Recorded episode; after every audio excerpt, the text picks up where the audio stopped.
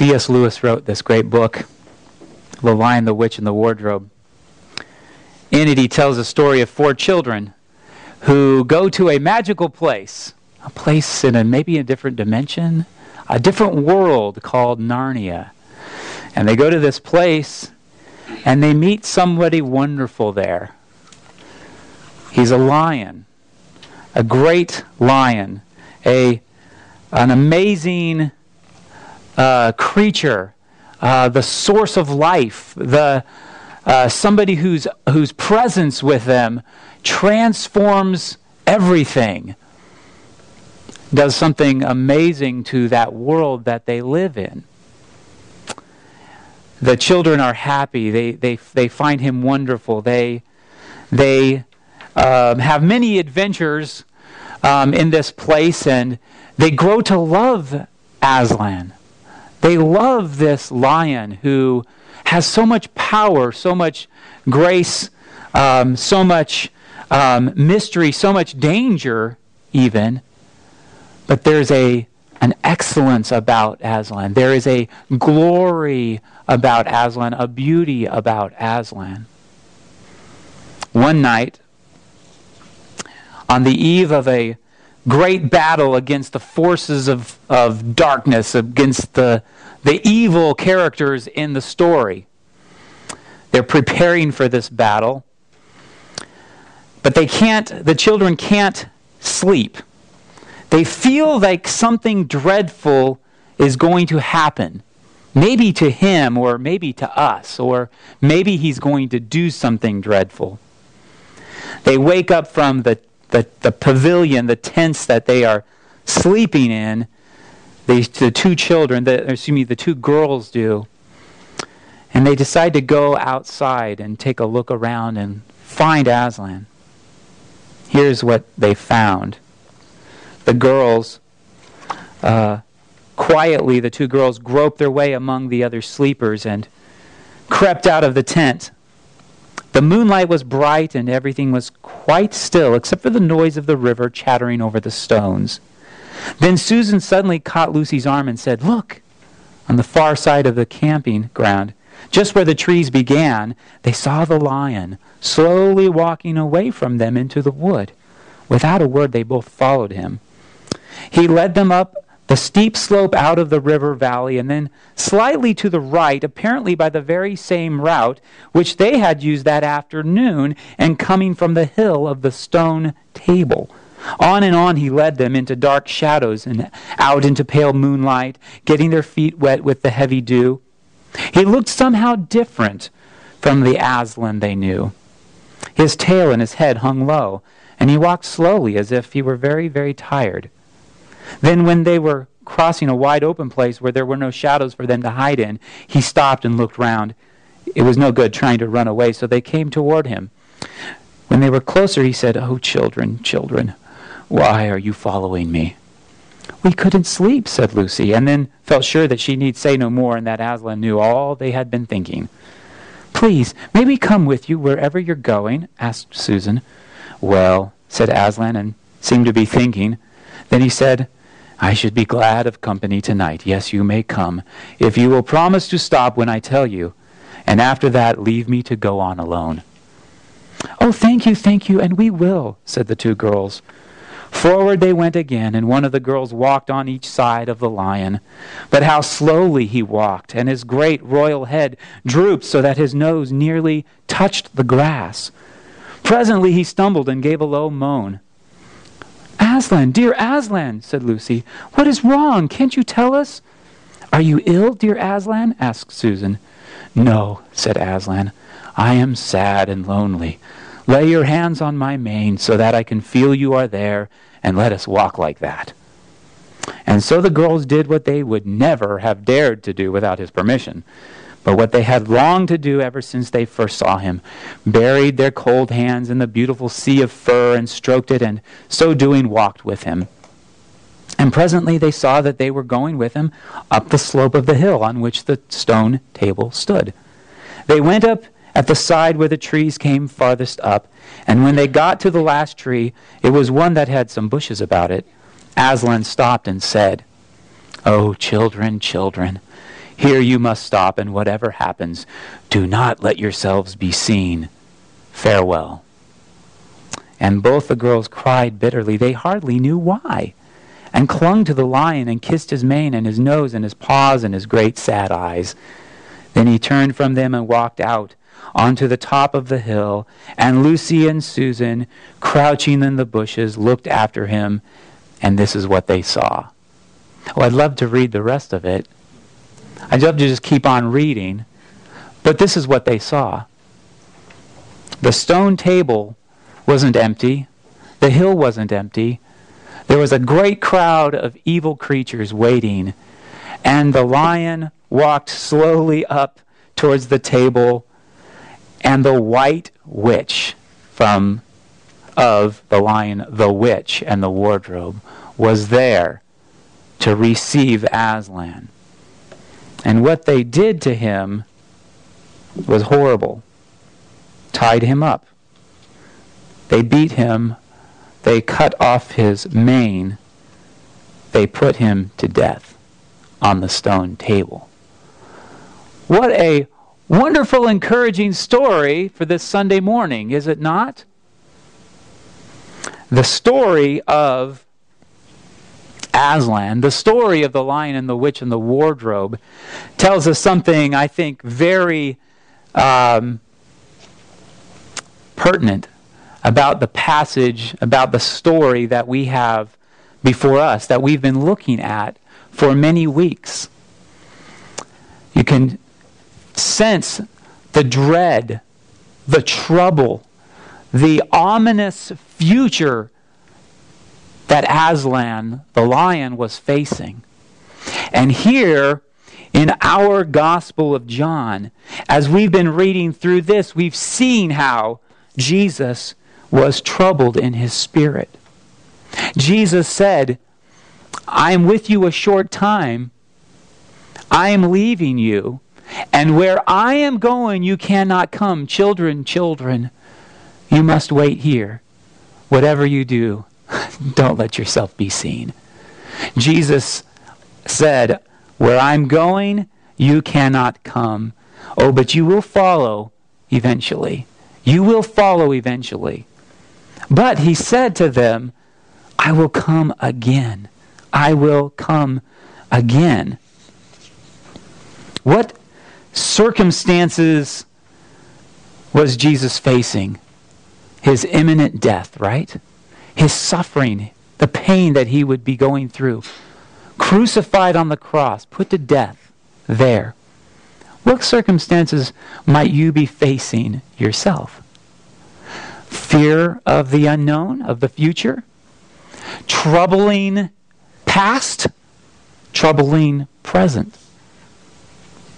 We're all facing something. I've had so many conversations with many of you, and I've heard the stories, the troubling circumstances that we live in.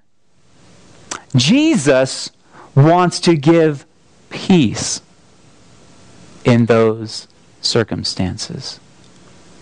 And we are there, or we come to Him to receive peace. And that's what this message is all about. I think that's what this last paragraph of chapter 14 is all about.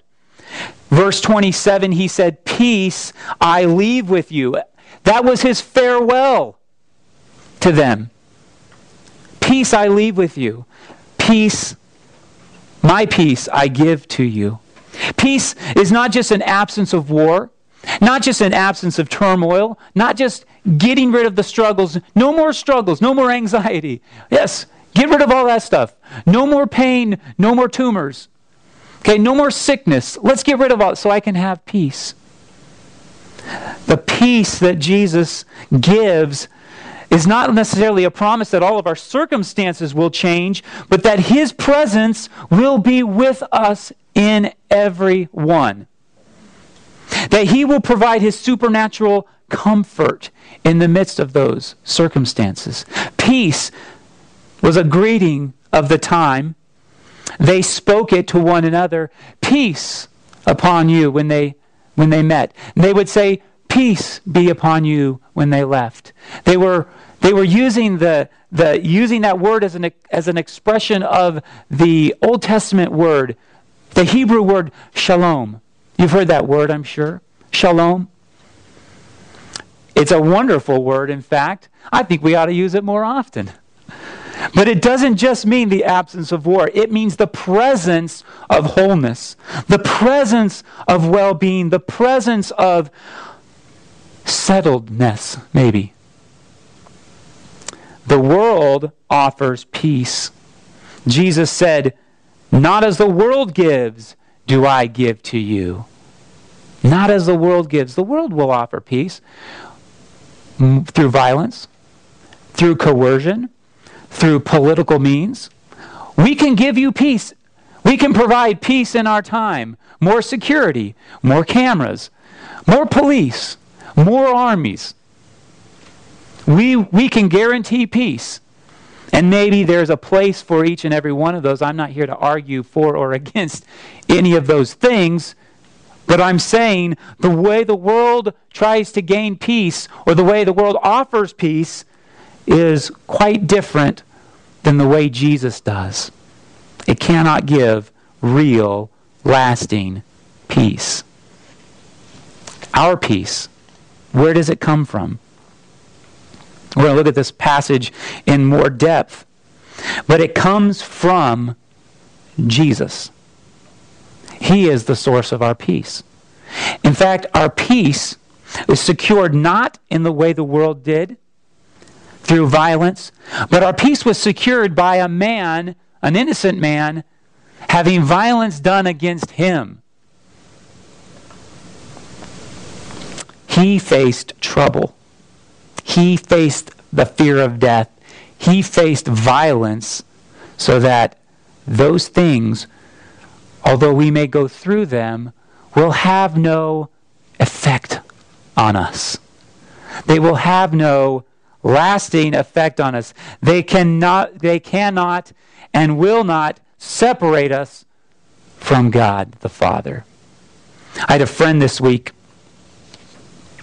a friend this week who posted, I didn't ask permission um, to, uh, to uh, share, um, but um, or maybe I was maybe I was going to maybe I was going to reference this later, but I didn't ask her permission to share this, but she posted it on Facebook in the for pub for everyone to see. So um, anyway, she had a a backpack or laptop, books, and her Kindle that had all of her school stuff in it stolen, and and uh, she said, you know, she said few things about it, how disappointed she was, and it was kind of a scary situation to have something like that stolen out of her vehicle.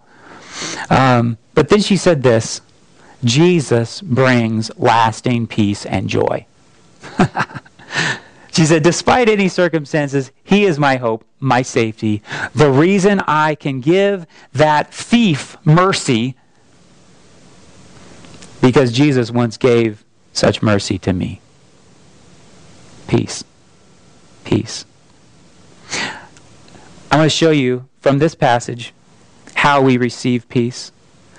First of all, we receive peace through the presence of the Holy Spirit. The presence of the Holy Spirit. We sang about that earlier today. The presence of the Holy Spirit. Verse 25, if you're in your Bibles or devices, I'll uh, just reference the verses, point them out to you, take a look at them as I'm preaching. These things I have spoken to you, verse 25, while I am still with you. But the Helper, the Holy Spirit, whom the Father will send in my name, he will teach you all things and bring to your remembrance all that I have said to you. Peace I leave with you. We receive peace through the presence of the Holy Spirit. The Holy Spirit here is sent by the Father in the name of Jesus. God Himself is a sending God. He sent the Son into the world, and He sends the Spirit to us. Uh, Jesus Himself also sends the Spirit. So it's some kind of a mutual thing. In, a, in the coming weeks, we'll be in chapter 16. We'll see there, Jesus says, um, it is to your advantage that I go away, for if I do not go away, the Helper will not come to you, but if I go, I will send him to you. God the Father, God the Son sends the Holy Spirit to us. And then in turn, at the end of John's Gospel, we see Jesus saying to his disciples, As the Father sent me, so I am sending you. And then he sends us. He sends us. The Holy Spirit, though, will come to us in Jesus' name, meaning that he represents Jesus. He is his emissary, his ambassador. He speaks what Jesus says to speak. He speaks his words.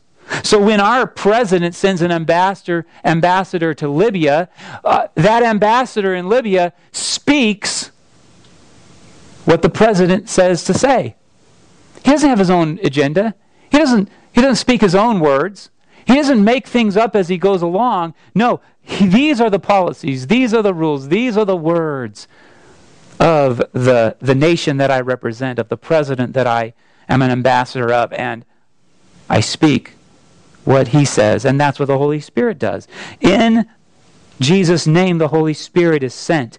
He will teach you all things and bring to your remembrance all that I have said to you. Jesus spoke many things. In fact, um, just bear with me uh, as I as I go down this list. Uh, what did Jesus say and teach? Well, he said many things. We talked a little bit about this last week. But just think of the things that he said and taught them in the last two chapters.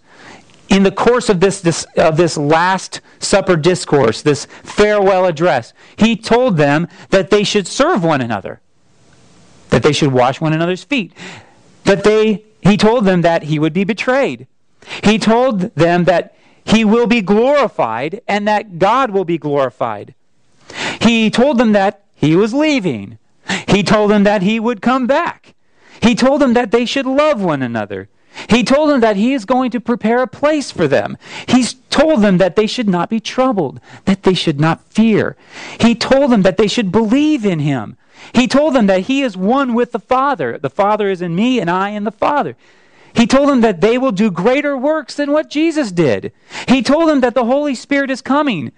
He told them that they should love Jesus by obeying him. That's just a few. I, I bet you could extrapolate many more things. Jesus told them those things while he was with them. Only a short time. He was only going to be there a short time. It, he wouldn't be with them long, but the Holy Spirit would come to them. The Holy Spirit would teach them, would bring to remembrance all that Jesus said.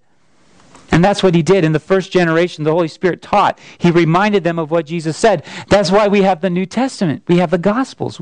We have them written down. We have the apostles' teaching because the Holy Spirit was inspiring them to, to write and record these words. That's what that's why that's what we call the doctrine of inspiration. The, the scriptures were inspired by, breathed out by God through the Holy Spirit. But now, the Holy Spirit comes to us and, and He still reminds us of what we taught. How do you think that in a conversation with our sister, I'd say, you know, meditate on Philippians 4 4 through 7. Because the Holy Spirit has helped me to hide God's word in my heart and, is, and reminds me of those things when I need to share them. We call that illumination. Jesus, or excuse me, the Holy Spirit gives us understanding of the scriptures, the Old Testament and the New Testament, and He reminds us of them. He illuminates the scriptures to us so that we can apply them in every part of our lives. I think we ought to persevere in, in the scriptures more often. We ought to persevere in reading and studying my um, my discipleship group, the men that I meet with, um, we've been challenged recently to st- to read God's word more, haven't we? We're reading this book called Desiring God, and um, in it he has a chapter on the Scripture, the Bible, and its benefit to us, and how how we can receive so much joy and peace from it. My peace I leave with you, my peace I give to you. He gives us the Holy Spirit to remind us of His Word that's already been recorded. He does that.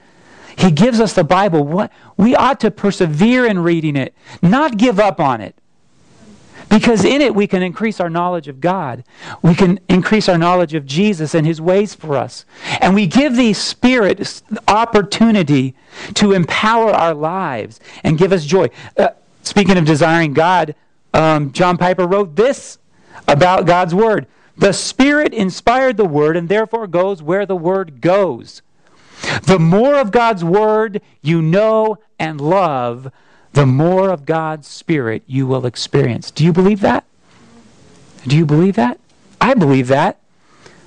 So I struggle every day to be in the Word. It's not easy. Nothing's easy. Nothing's easy that's worth doing, that brings benefit, that brings joy. We, there are a lot of easy things we could do, but the joy in doing those things fades away so quickly. Lasting peace through the presence of the Holy Spirit in God's Word, illuminating God's Word to us. How do we go from that presence of the Holy Spirit onto joy? joy? Jesus said, Let not your hearts be troubled, neither let them be afraid. He repeats a command that he gave at the beginning of chapter 14. Let not your hearts be troubled. Because they needed that reminder. They need to re, remi- needed to be reminded that the, anecdote, the antidote, excuse me, for trouble and fear is the peace of God that passes all understanding, that guards their hearts and minds in Christ Jesus. Philippians 4 7. He says, You heard me say, I'm going away and I will come to you. Well, they were troubled by that. He's going away. I'm troubled by that. I will come to you. Well, they're afraid. Uh, will he really come back? Will he come back? How do we know he's going to come back? What proof do we have that he's going to come back? He said this If you loved me, we talked about love last week. Love, uh, love by obeying, the way of love, right? But he says, if you loved me, you would have rejoiced. You would have had joy. I'm telling you, I'm telling you, I'm going. You should have rejoiced. Why would we rejoice in Jesus leaving our presence? Perhaps, perhaps we, we don't understand, and they didn't understand, that we receive peace by rejoicing in the glory of Jesus. In the glory of Jesus. Their love for him, they, they loved Jesus, they loved him. But he said, if you, had, if you had loved me, as if they didn't. What he meant was, oh, you love, but you love to a certain point.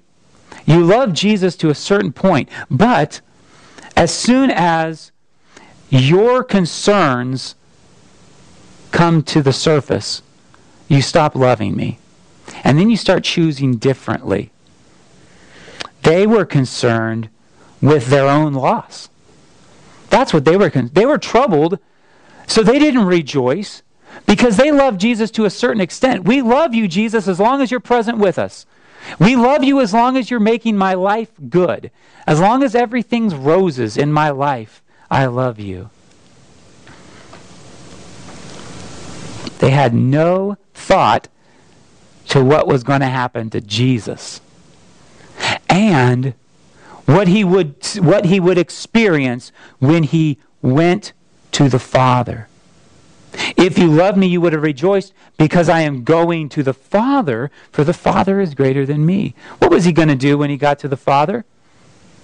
He's going to prepare a place for us. Yes. He's going to send the Holy Spirit. Yes. He's going to go to the Father to be glorified. He was going to go to the Father and experience the glory with which he had, the, the glory he had with the Father from the beginning.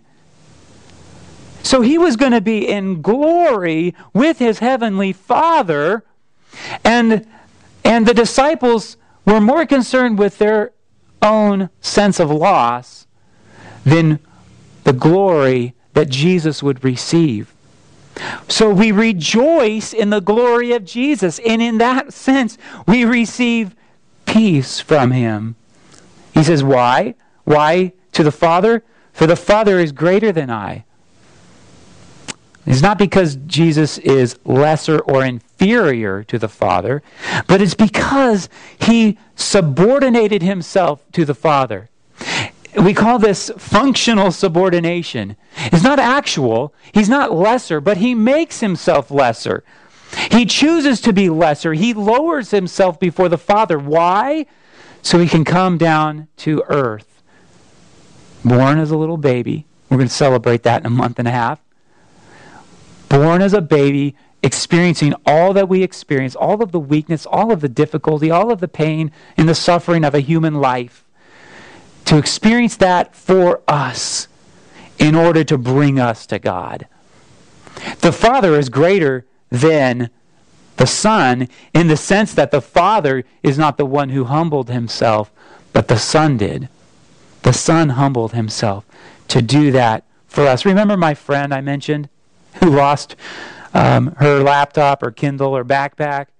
Remember what she said. He is my hope and my safety.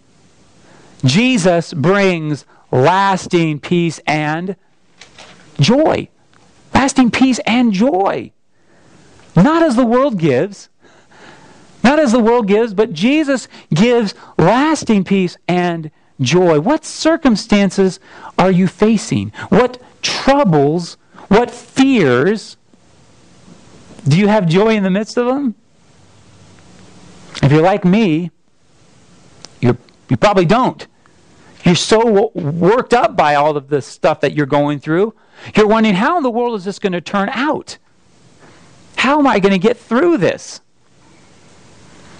Do you have peace? Perhaps you need to rejoice in God's glory. Perhaps we, you need to turn your attention to His greatness. Get your eyes above the problems and, and see things from a higher vantage point.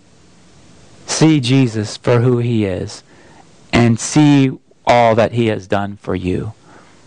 Usually, this comes, um, this comes down to a question of faith. Do you believe what He has done for you? Do you believe? Do you have faith or trust in him? Or do you believe that or do and do you believe that only through him can you have lasting peace and lasting joy? See, anything less than that kind of that kind of confidence is unbelief. Anything less than that confidence that no matter what I'm going through, I can trust Jesus. Anything less than that is unbelief or misplaced belief. Belief that our circumstances have power over us. Belief that the enemy has power over us. Believe that we'll never be good enough to get through these circumstances. Do you believe that? Put that right out. That's what Jesus is saying. I told you before it takes place, he said in verse 29, so that when it does take place, you may believe. So that you may believe. Our circumstances don't control us. Our mistakes, our sins don't define us. Christ does. Christ defines us, and he asks us to believe. He told these things to the disciples so that later on, when they all came true, they would realize he was right the whole time. We can trust Him. We can believe Him. We can put our faith in Him.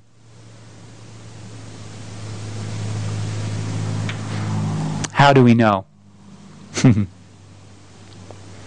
Verse 30, he said this I will no longer talk much with you. He does, he's doing a lot of talking here, isn't he? For the ruler of this world is coming. He has no claim on me, but I do as the Father has commanded me, so that the world may know that I love the Father. we receive peace because Jesus has already, because of what, excuse me, what Jesus has already done in loving obedience to the Father. Jesus did what the Father commanded Jesus obeyed the Heavenly Father. That's how we know we can have peace because he's already done it. No longer, he says, no longer will, will I talk with you. He, he meant by that that his time was short. He had a limited amount of time left. Just like our lives. How much time do you have left? Anybody know? Anyone, anyone have any clue? Um, I'm not going to recommend this movie because there was some language in it. But I did watch this one film. It's kind of weird. It's called, it was a little independent movie called Timer. And it's this kind of weird, sort of futuristic movie, but it's, it was kind of a suppose the world was like this that you were able to, or that you were born with, or you received, or something, a timer. Or your, no, I think it was at some point in your life, your timer came on. There was this timer on your wrist, and it would tell you exactly how much time you had left. And you would know, okay, that's how much time I have left. And maybe you could recharge it a little bit or, I don't know, some weird thing. Anyway, but this one person was like, I don't know. I, I, I don't know how much left time I have left until this happens. Um, I might be getting the stories mixed up. Actually, I think it was that the timer was the time you would have until you met the person you were going to fall in love with or something. Anyway, but whatever the case, imagine you imagine you've got a timer that's setting your your destiny, and that's what you have left to work with. Whether it's before before meeting the person you're going to fall in love with, or before the time runs out and you're dead. There's another film like that. It was like that. That's not what we have. We don't have that. We have no idea. Jesus knew. He said, My time, my hour has come. I know when it's going to happen. The ruler of the world is coming, the enemy, Satan, the accuser. He was coming in the sense that he was going to rejoice himself over Jesus' death. Jesus would die, Satan would have his day. But he said, He has no claim on me. And in the original language, there's actually a double negative, which we don't like in English, and so you're not going to see that here. But there's this double negative in, in the original language that's an emphatic. It, it's not going to happen. No way does he have a claim on me. No way does he have power over me. No way does he have me. Why? Well, because first of all, Jesus was sinless. He lived a perfect sinless life. Satan accuses us of sin. He accuses us. He's the accuser, but he could not accuse Jesus because Jesus had never sinned. He does accuse us, doesn't he? And sometimes, and we oftentimes listen to him.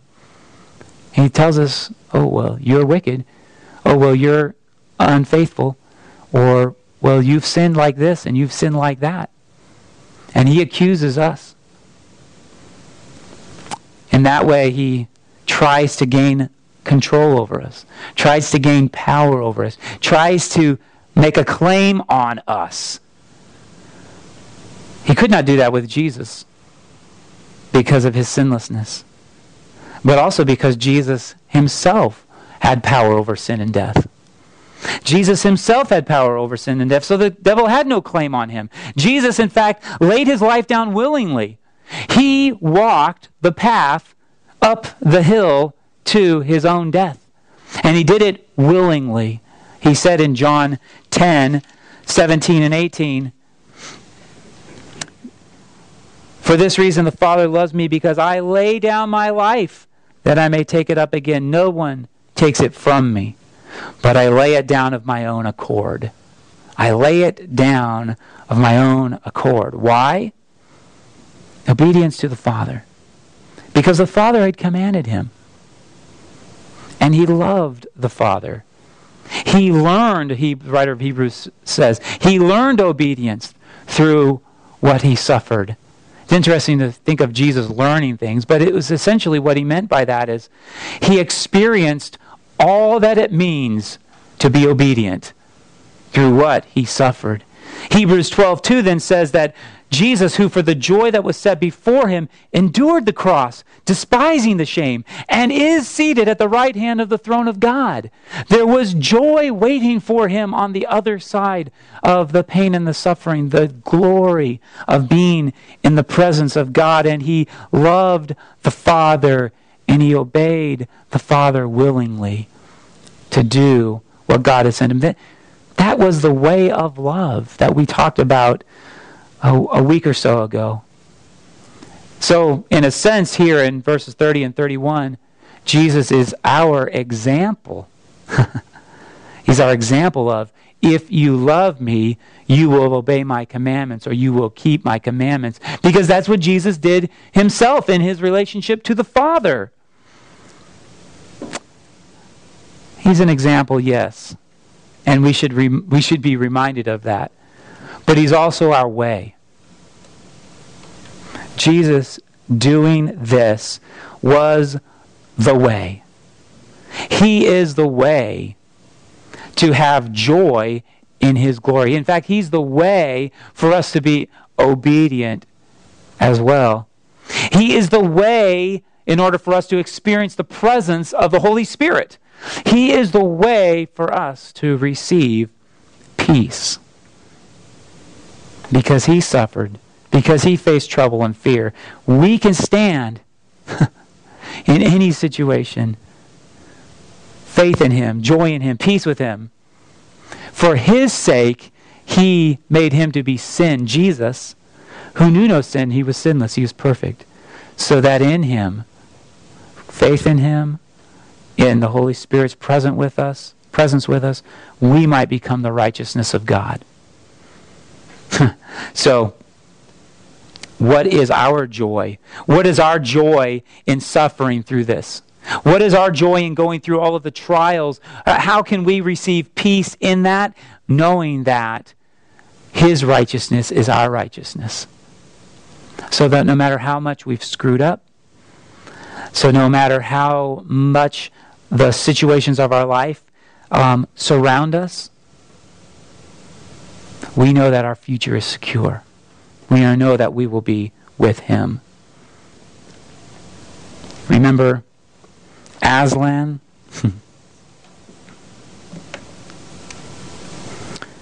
Going through the suffering and the, the horror. Well, after, the, after his death, on the stone table. The creatures of evil and wickedness and the witch herself, they all left. They departed and went off to wage war on Aslan's people. The girls remained in hiding. And then they came up and, and saw him lying there, his great dead body, mutilated, humiliated. Little mice came and crawled all over his body. What are they doing? They said. Get them off of there. Wait, don't you see what, what they're doing? They're, they're chewing at the ropes. They're trying to untie him. The poor things, they, they think that, that they can help him get loose and that he'll wake up. They don't realize he's dead. And the girls cleared away the ropes and Aslan looked more like himself without them. Every moment his dead face looked nobler as the light grew and they could see it better. It was become, beginning to be morning. In the wood behind them, a bird gave a chuckling sound. It, it had been so still for hours and hours that it startled them. Then another bird answered it. Soon there were birds singing all over the place. It was quite definitely early morning now, not late night. I'm so cold, said Lucy. So am I, said Susan. Let's walk about a bit. They walked to the eastern edge of the hill and looked down. The one big star had almost disappeared. The country all looked dark gray. But beyond, at the very end of the world, the sea showed pale. The sky began to turn red. They walked to and fro more times than they could count between the dead Aslan and the eastern ridge, trying to keep warm, and oh, how tired their legs felt. Then at last, as they stood for a moment looking out toward the sea and Cair Paravel, which they could now just make out, the red turned to gold along the line where the sea and the sky met, and very slowly up came the edge of the sun. At that moment, they heard from behind them a loud noise, a great cracking, deafening noise, as if a giant had broken a giant's plate. What's that? said Lucy, clutching Susan's arm. I, I feel afraid to turn around, said Susan. Something awful is happening. They're doing something worse to him, said Lucy. Come on. And she turned, pulling Susan round with her. The rising of the sun had made everything look so different. All colors and shadows were changed, that for a moment they didn't see the important thing. Then they did.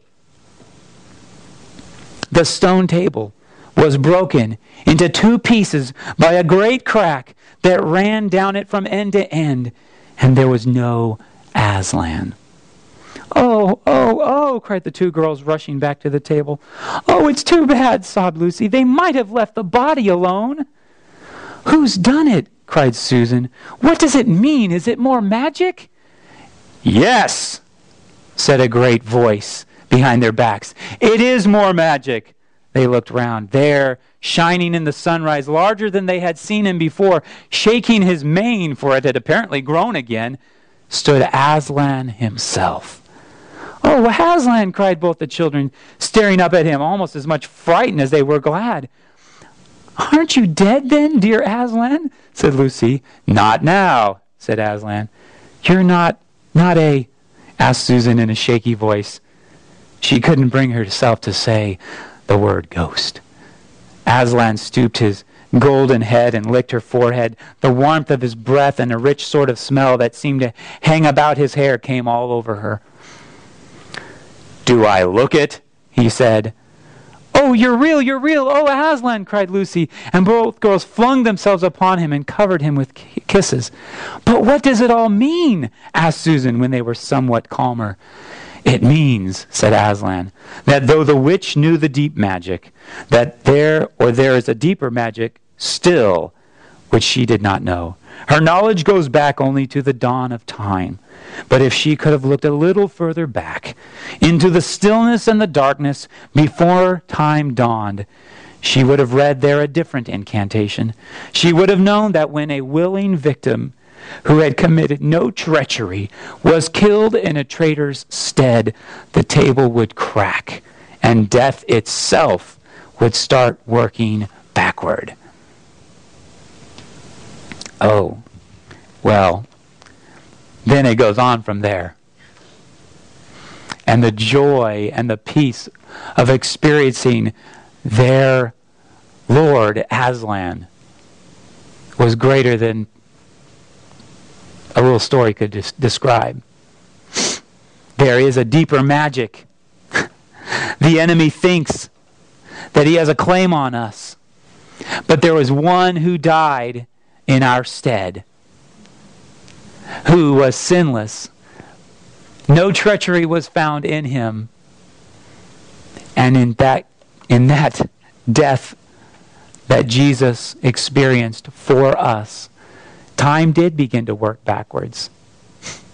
And we are living in that. Living in, a, in an age in which we can put our faith and trust in what Jesus did that moment in time, in history, for our sake and live in peace. Lasting peace, lasting joy. Let's pray. Heavenly Father,